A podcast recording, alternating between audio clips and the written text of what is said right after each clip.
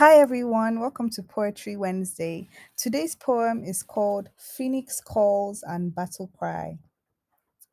They tried to get me, they tried, but by the raging force residing inside, they failed, and I set myself on fire in order to be born again. Born again. Lessons learned the hard way paved a better way for the coming days, days in which personal power will rule, integrity and honor will echo silently. I will not be playing games anymore. No open corners to be taken advantage of. Sharpness of mind and instincts widened as a learning curve.